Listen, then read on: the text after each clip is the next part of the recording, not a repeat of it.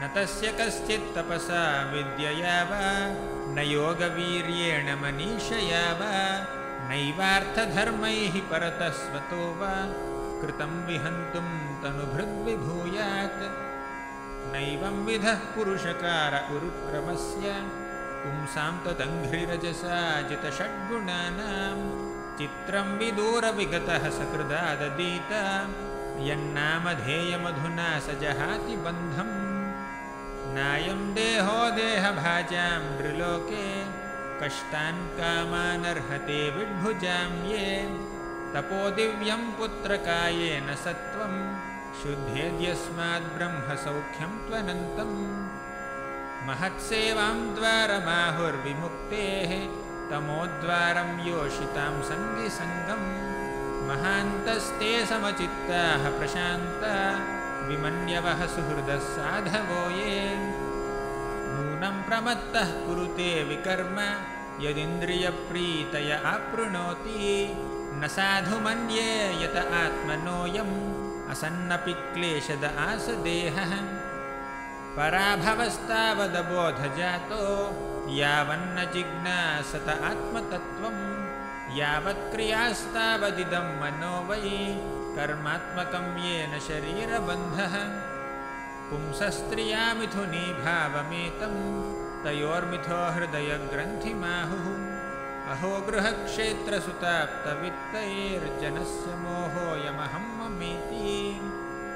गुरुर्न स स्यात् स्वजनो न स स्यात् पिता न स स्यात् जननी न स स्यात् दैवं न तत् स्यान्न पतिश्च स स्यान् न मोचयेद्यः समुपेतमृत्युम् नित्यं ददाति कामस्य छिद्रं तम् अनुयेरयः योगिनः कृतमैत्रस्य पत्युर्जायेव पुंश्चलीं कामो मन्युर्मदो लोभः शोकमोहभयादयः कर्मबन्धश्च यन्मूलः स्वीकुर्यान् को नु तद्बुधः राजन्पतिर्गुरुरलं भवतां यदूनां। दैवं प्रियः कुलपतिः क्वच किङ्करो वः अस्त्वेवमङ्गभगवान् भजतां मुकुन्दो। मुक्तिं ददाति कर्हिचित् स्म न भक्तियोगम् नाहं विशङ्के सुरराजवज्रान् न त्र्यक्षशूलान् न यमस्य दण्डात् नाज्ञार्क्यसोमानिलवित्तपास्त्रात् शङ्खे भृशं ब्रह्मकुलावमानात्। रघुगणैतत्तपसा न याति न चेज्यया निर्वपणाद्गृहाद्वा न छन्दसा नैव जलाग्निसूर्यैर्विना महत्पादरजोऽभिषेकम् न ह्यद्भुतं त्वच्चरणाब्जरेणुभिर्हतां हसो भक्तिरधोक्षजेमला मौहूर्तिकाद्यस्य समागमाच्च मे दुस्तर्कमूलोपहतो विवेकः। वदन्ति विश्वं कवयः स्मनश्वरं पश्यन्ति चाध्यात्मविदो विपश्चितः। तथापि मुह्यन्ति तवाजमायया सुविस्मितं कृत्यमजं नतोऽस्मितम् यस्यास्ति भक्तिर्भगवत्य किञ्चन सर्वैर्गुणैस्तत्र समासते सुराः हरावभक्तस्य कुतो महद्गुण मनोरथेन सति धावतो बहिः। यत्तद्विशुद्धानुभवमात्रमेकं स्वतेजसाध्वस्तगुणव्यवस्थं प्रत्यक्प्रशान्तं सुधियोपलम्भनं यनामरूपं निरहं प्रपद्ये।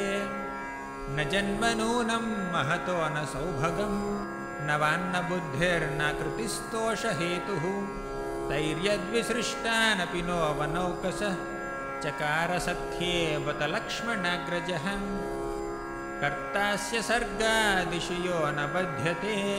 न हन्यते देहगतोऽपि दैहिकैः। द्रष्टुर्न दृग्यस्य गुणैर्विदूष्यते।